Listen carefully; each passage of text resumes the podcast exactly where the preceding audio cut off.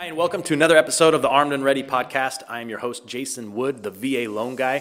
Today we have an Army veteran, Taras Lysenko, on the show today. Super excited to hear about what he does. He recovers some really cool old World War II aircraft and submarines and all sorts of stuff. So come check out this episode.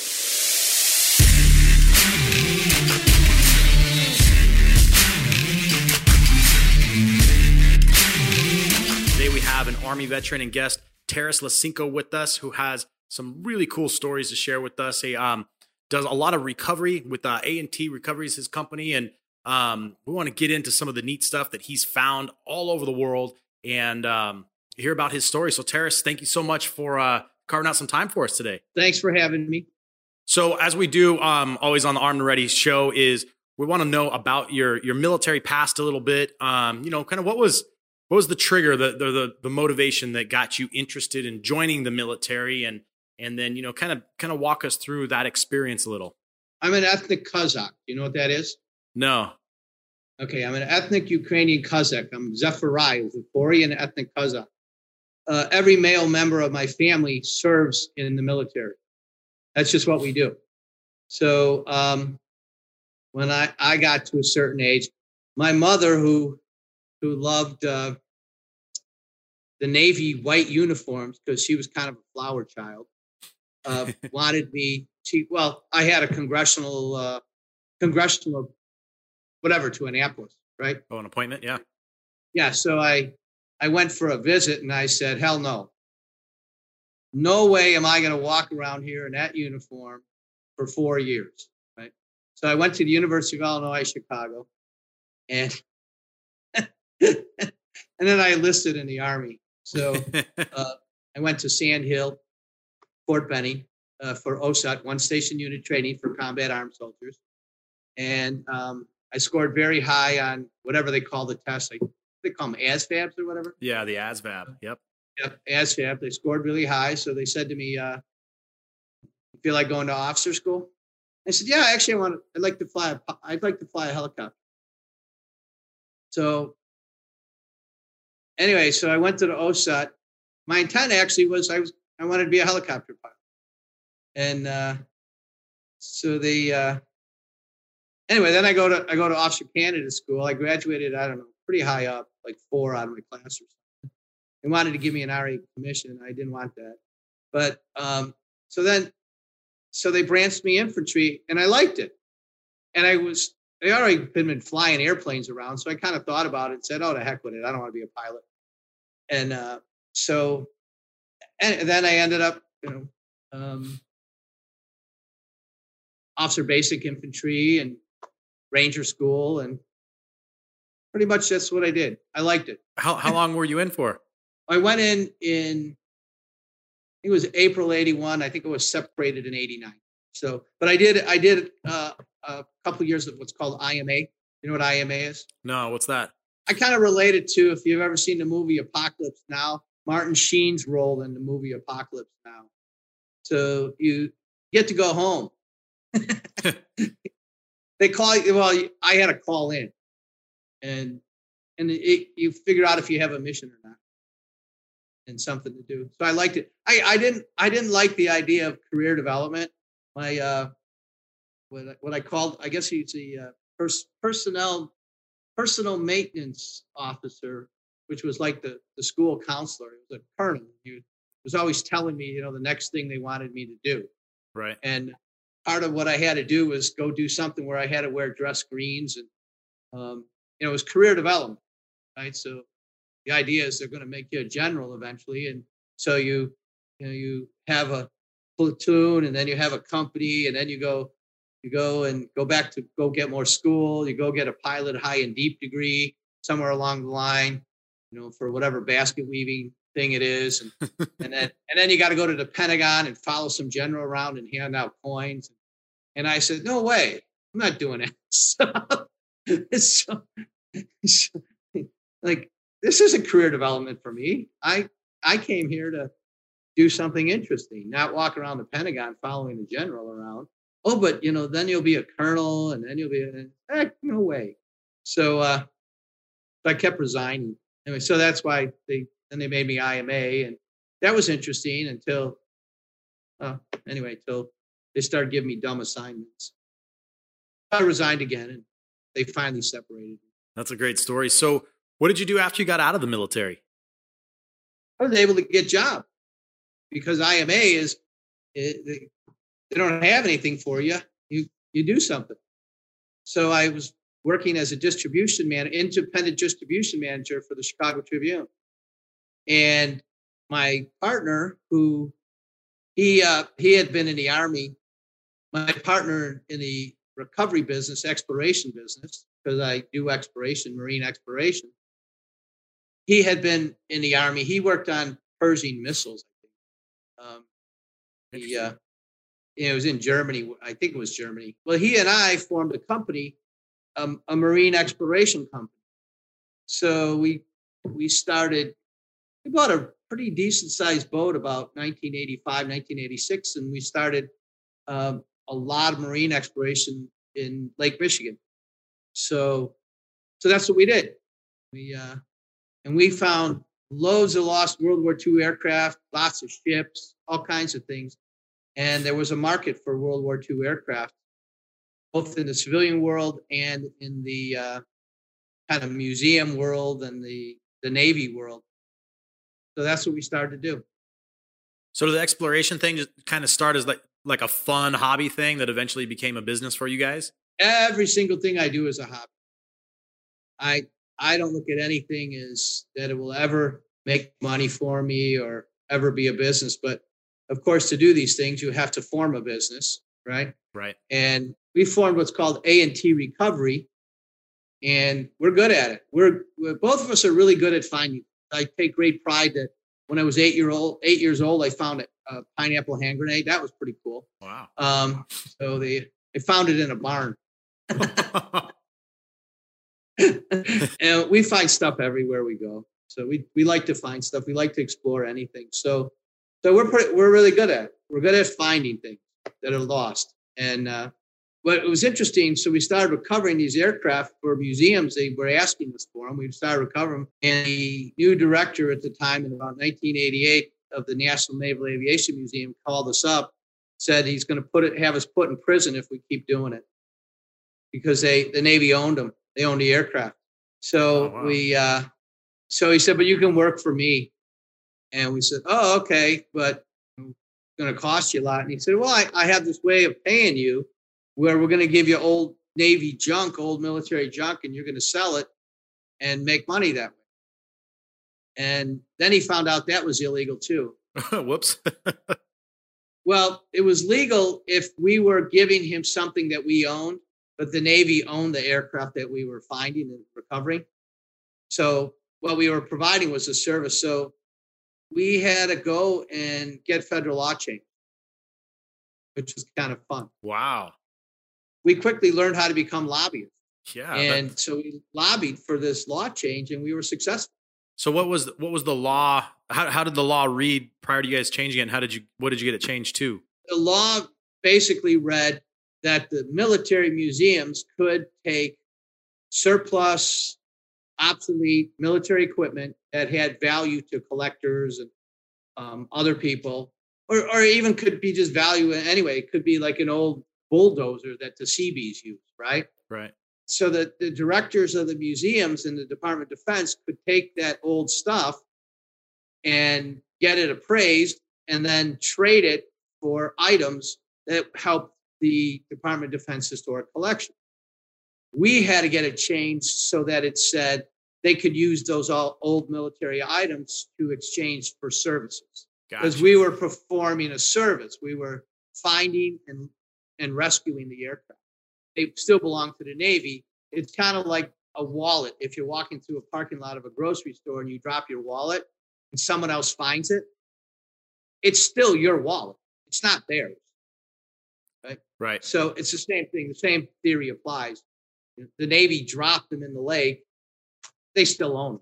So when you guys are doing this exploration, I know you you started in in uh, Lake Michigan, and why why would you be finding World War II aircraft in Lake Michigan? During the war, people don't think of it, but uh, well, nowadays they don't think about it because their school system's so messed up. They don't They don't learn what what people actually went through during World War II. But off the coast, off the east coast, were the wolf packs, the German the German uh, U-boats, and off the west coast were the Japanese submarines. The Japanese had really good submarines during World War II. People don't realize it. I think they uh, one of the Japanese submarine captains torpedoed a part of San Diego Harbor. People don't know that. Oh wow. Yeah. So it uh, if you put a training aircraft carrier off of one of the coasts where pilots were just learning to land on it, it'd be really easy pickings for a, a submarine. Oh yeah. So they came up with the concept, put two of them on the Great Lakes, where at least they didn't have to worry about being torpedoed. And um, they so they had what they, was called the Wolverine and Sable. They took two uh, former excursion boats. They believe it or not, before World War II, there were cruise ships on on the Great Lakes. You could go like people do nowadays. Oh wow! And and you could go take a week long cruise on these ships. So the Navy bought two of them. They bought the uh, the Seeandbee and the Greater Buffalo, and they turned them into the USS Wolverine and the USS Sable. And they were smaller than a fleet carrier. I'm I'm not an expert on aircraft carriers, but I've seen plenty of comparisons shown. They were pretty small, and these guys who had about 300 hours of flying time had to prove they could land on. And so I don't know if you've ever tried to land, uh, if you've ever landed on an aircraft carrier, no. or I, I, I have a trap and a cat. I wasn't the pilot, right? I was a passenger, but I've been in a simulator, a Navy simulator, one of the super fancy simulators, and tried to do it on that. Forget it. It's unbelievably difficult. It's hard. So that's in a modern aircraft carrier, modern aircraft. Like I said, I was in a simulator. I tried it on a simulator. I I crashed into the fantail 20 times out of 20 tries. So, um, so this is World War II. These things were, these, these were difficult aircraft to fly. So between 1942, autumn of 1942 and about September 1945, three years, they, uh, they lost about 130 aircraft. Wow. Doing that. Wow. I think it was pretty good. They qualified about 15,000 pilots. Oh, well, yeah, that's a small ratio then. Yeah, so they did pretty well. So what else have you guys found in in Lake Michigan? You found a bunch of airplanes. Did they have other like Navy vessels and stuff up there that they were doing training with? There's a lot of ships in Lake Michigan. So we've a lot of shipwrecks. We've located some of the most historic shipwrecks in Lake Michigan, ones that just disappeared and nobody had ever seen before. And then the uh, the UC 97 UC 97 U boat, which is a German World War I U boat that was intentionally sunk in Lake Michigan 1921. It was brought there on a bond drive. And then they took a bunch of parts out of it to study them because the Germans had better optics. They had a way better periscope. They had better engines than we did. A, lot of stuff like that. German German submarines in World War One were way better than anything anybody else had. They uh, they dove better. They just were all around better. So we studied it a little bit. There's uh, one of the sister boats. The the U.S. after the war, six sub six submarines were turned over. Six German submarines were turned over to the U.S. and they brought them to the U.S. There's one actually sunk off of San Diego called the UB-88. Huh. It's it's been located by divers. I've never been to it. Um, it's been located. So if you go on the internet, you can see the information about the UB88. To our knowledge, the UC97 has only been located by A&T Recovery. The UC97, they just really didn't know where they sank it. And it's very difficult to find it located.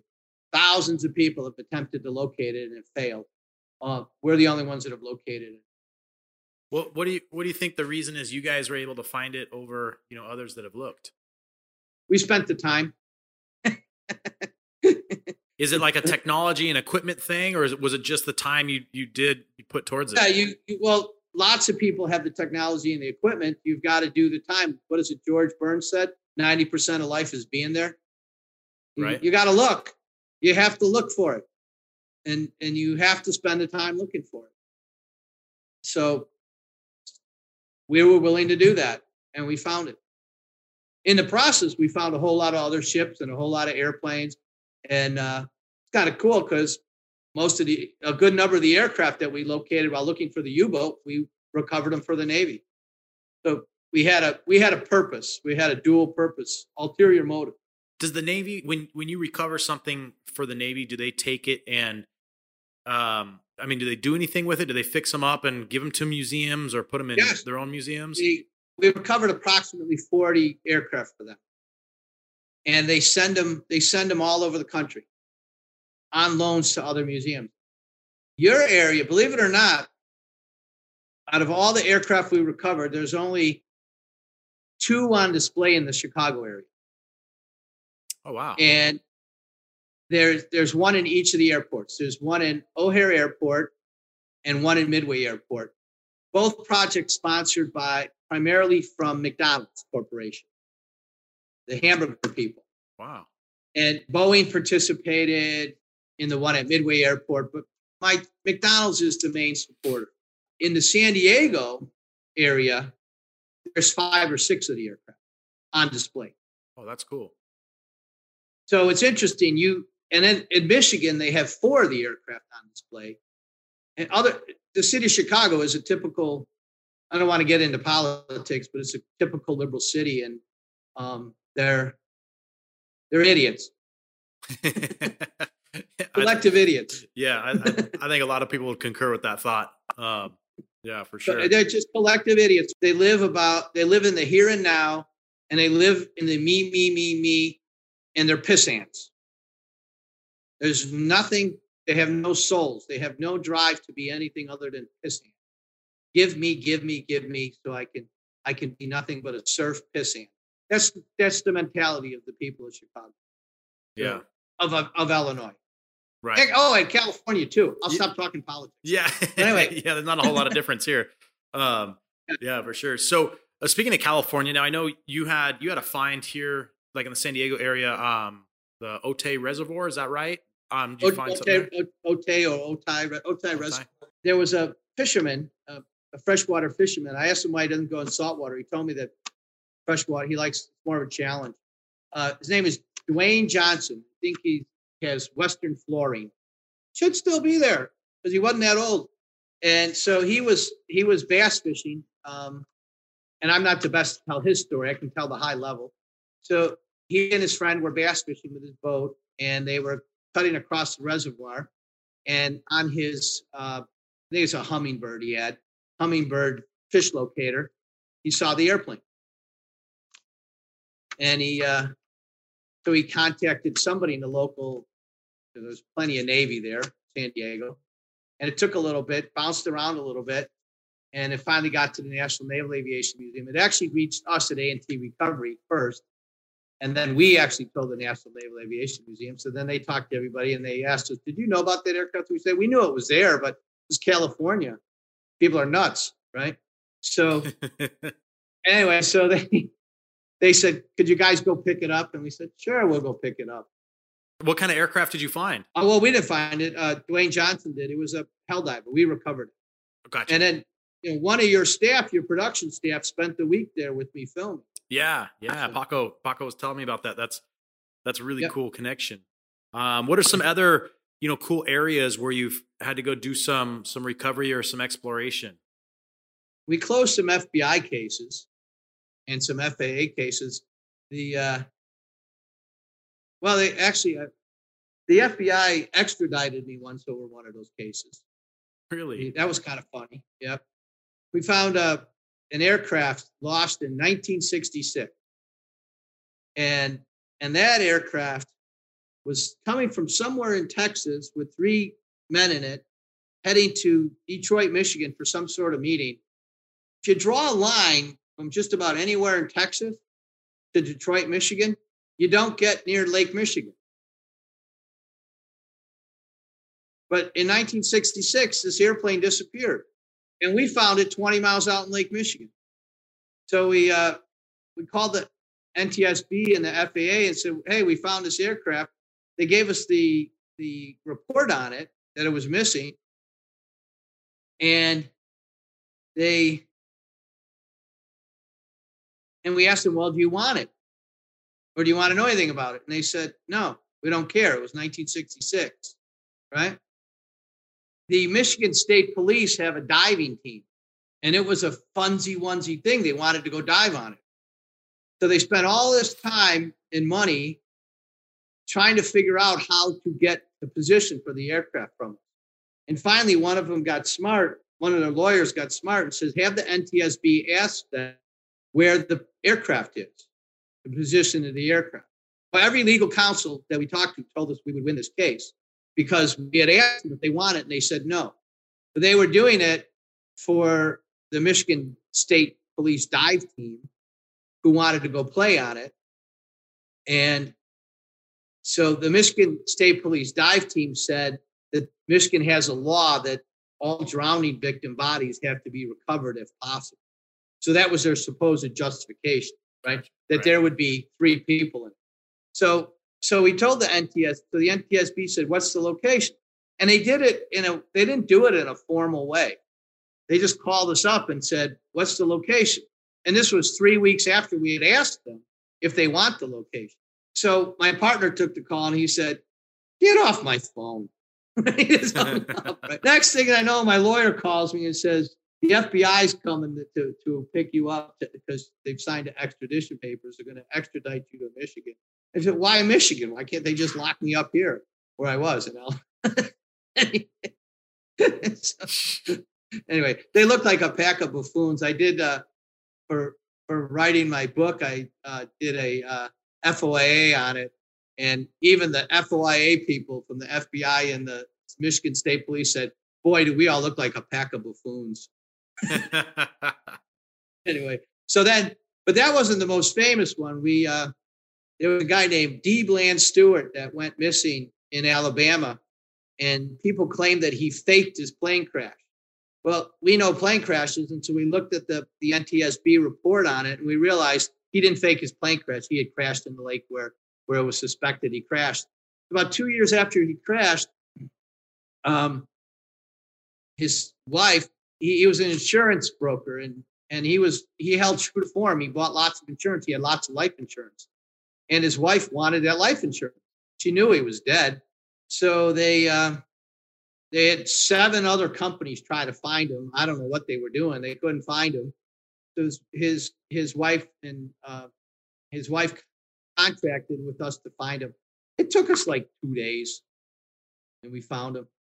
And and so it was on America's Most Wanted. So do you remember that program, America's Most yeah, Wanted? I watched it all the So time. we're one of the people who found a, a fugitive. Oh, they had an international manhunt. I think the FBI people knew full well that he was that he was in that lake somewhere. But I think they were having fun running off to the Bahamas and running off, Right. supposedly looking for the guy.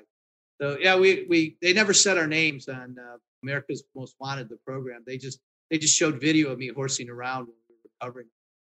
Yeah. That's really cool. So, um, so I gotta imagine, you know, you're you're continually pursued by you know law enforcement, the Navy to find stuff. Do you have like other countries that reach out to you to come find you know shipwrecks or or down? Oh yeah, the? Chinese the Chinese government wants wants us to go find a uh, American volunteer group uh, aircraft. Well, we took a look at the lake they're talking about. The lake is like a like an acre in size, but it's a bunch of mud. And we're like, you've got you've got a gazillion Chinese divers. Just put them, just take them all out in the lake, space them out, and just tell them all to go down and feel in the mud till they feel something hard. Right. Yeah. but for some reason, they they try to talk us into coming and do it, and uh, it's like you guys, come on, it's it's easy. I don't know what I don't know what it is why they want us to do it. I don't understand. Um, you know, there's stuff off of San Diego that we've located that we we definitely would like to recover. There's a What's there is a it's called a TBD, which I think stands for Torpedo Bomber uh, Douglas, or TB, Torpedo Bomber Douglas. Um, so, which is a devastator torpedo bomber. There's one off of San Diego. We located it. We located it in 1988, and um, that's another that's another Navy fiasco. The the Navy the National Naval Aviation Museum is under the command of a thing called the Naval History and Heritage. Okay. Navy History. Yeah. It is it is the textbook example of bureaucracy run amok and what socialism gives you.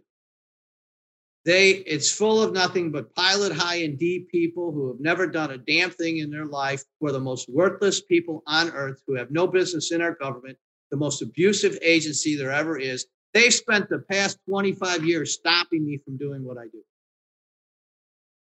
Because they say only their people with their pilot high and deep, meaning they spent years in so called institutes of higher education listening to other blowhards bloviate, and they say they're the only people that should have anything to do with all this lost history.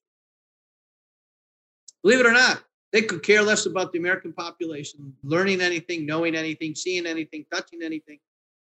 It's their it's their playground because they have PhDs. They've done everything they can to stop us and they've successfully kept us from being able to recover TBDs. So you have a, a big passion for you know education, obviously through through all this. Um, what are you doing, kind of in that realm, as far as you know, getting getting some of this history out to to kids in school and stuff like that? Have you had any success doing that? We do everything we can to present in the school system. I do a lot of presentation in colleges, universities, and high schools. The problem we have is I would just simply say the National Education Association. You take the average teacher, they go to school and they get a degree in education. I walk into a high school and those kids are glued to me because, as I say, I'm a real horse. I've actually done the work, I've done the things, I'm part of history. And I present to them and bring them something that's real.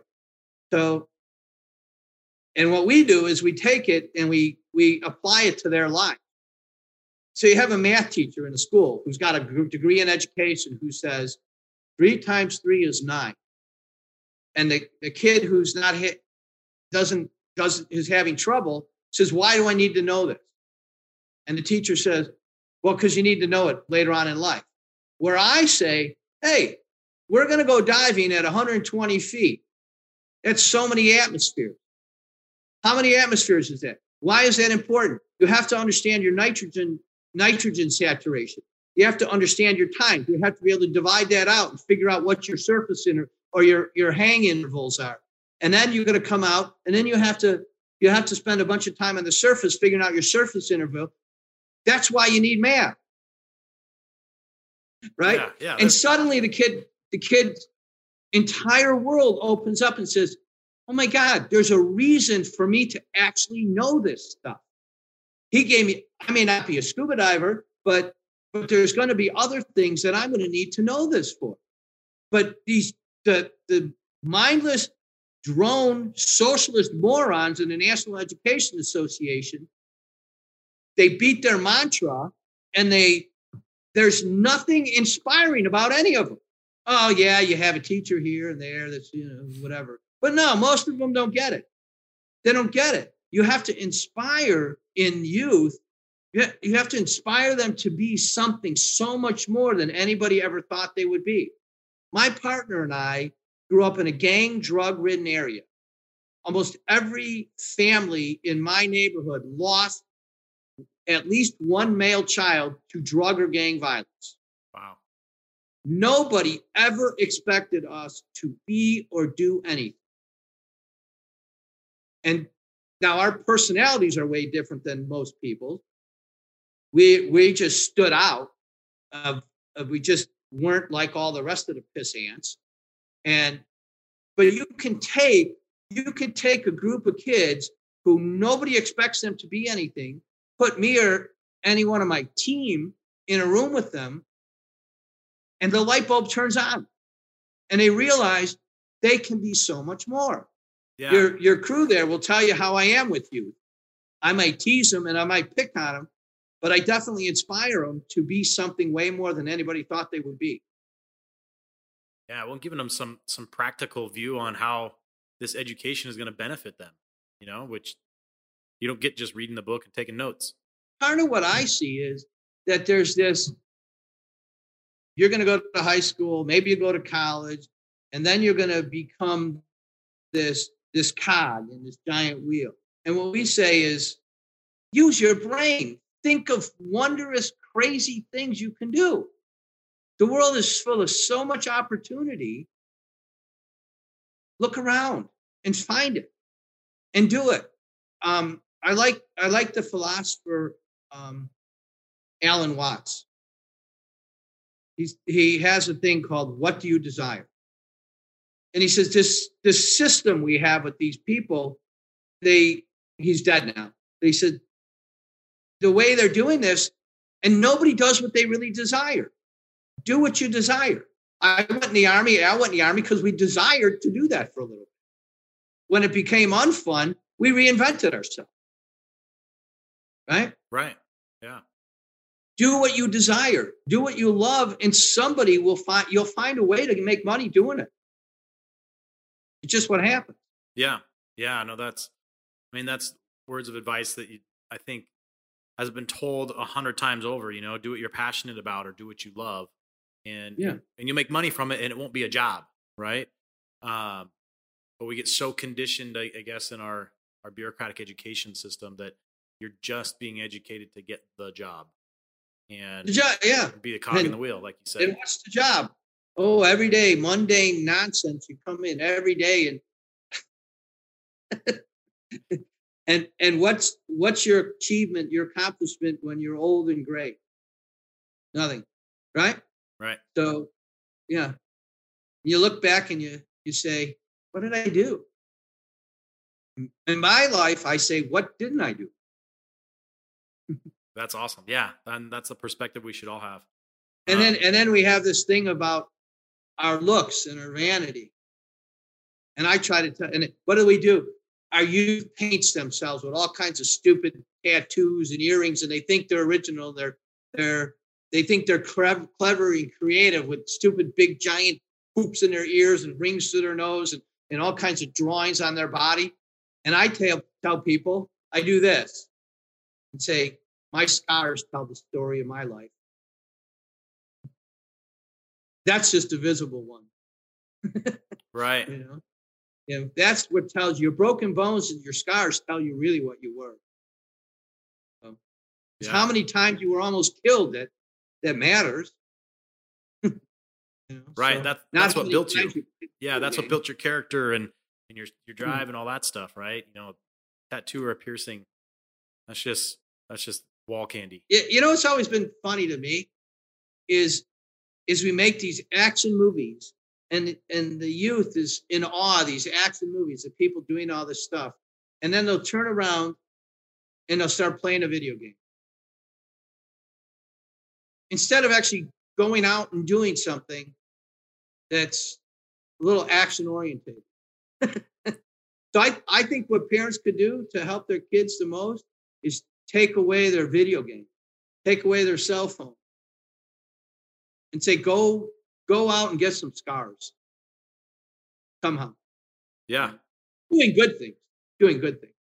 Right. Yeah. Yeah. Yeah. Obviously, you know, not breaking the law, but uh, well, awesome, Taras. Uh, Taras, it's been um, a pleasure having you on the show, man. Um, I've heard a lot about you, and I love just hearing your story and chatting with you and all the cool finds and things that you've pulled up. Um, and thank you for your service as well. And well, thank you. For, I you didn't tell me yours. I think you were in the military. Yeah, five years in the Air Force. Got out as an E five, staff sergeant, and uh, yeah, it was a good run, man. It was a good run, and I, you know, now my my business is VA loans, and that's that's my passion is just you know helping veterans understand that benefit and you know that ability to help to start creating some wealth for themselves and their families um, through a unique tool that only us that serve have access to you know all right well thank you you bet you all bet right. thanks Taras i appreciate it man we'll love to have you back on the show one of these days and, and, and learn some more about your adventures oh there's there's a million other things i do all right everybody well for um if you'd like to get in contact with me or learn more about Taras you can always visit uh, VALoanGuy.us. We can get you connected. You might want to throw it in there. I give presentations all over the country. So, oh, cool. Uh, I'm I'm a well-known public speaker. Uh, I give presentations on nuclear energy, on on exploration. Uh, so the so, if anybody wants any museum or whatever ever needs a speaker, I'm I'm sought after quite a bit by the you know I presented at the National Naval Aviation Museum, the Flying Leathernecks Museum. Um, anyway, so I I present just about everywhere. Oh, that's great to know. Yeah. Anyway, so if anybody, they're welcome. You can give them my email address, my phone number. Doesn't matter. I don't care. I, it's all on the internet anyway. And nobody ever nobody ever harasses me or anything, uh, other than the the PhD archaeological liberal goofballs who uh, who think I gore their ox because they because uh, I I let everybody know they're buffoons. I love it. They need to hear it. That's for sure. and you know, it's funny. They never ask me what my education is. They just assume that they have the greatest education. They never ask me what mine is. yeah. And, and, and you want to know why they don't ask? Because they know if I tell them, they'll look like morons. Because they are morons. Right. right. My education outdoes theirs anytime. Well, awesome, man. Thanks, Taras. It was really good to meet you, and I'm really I'm really glad we had this connection with Paco and and uh, and CJ too, and we got to meet you. So um, I really appreciate it. Thank you so much. Thank you very much. Have a great day. You too. Take care. Bye bye. Thank you so much for checking out this episode of the Armed and Ready podcast. If you have any questions um, about the episode you just saw, you can reach out to me at valoanguy.us.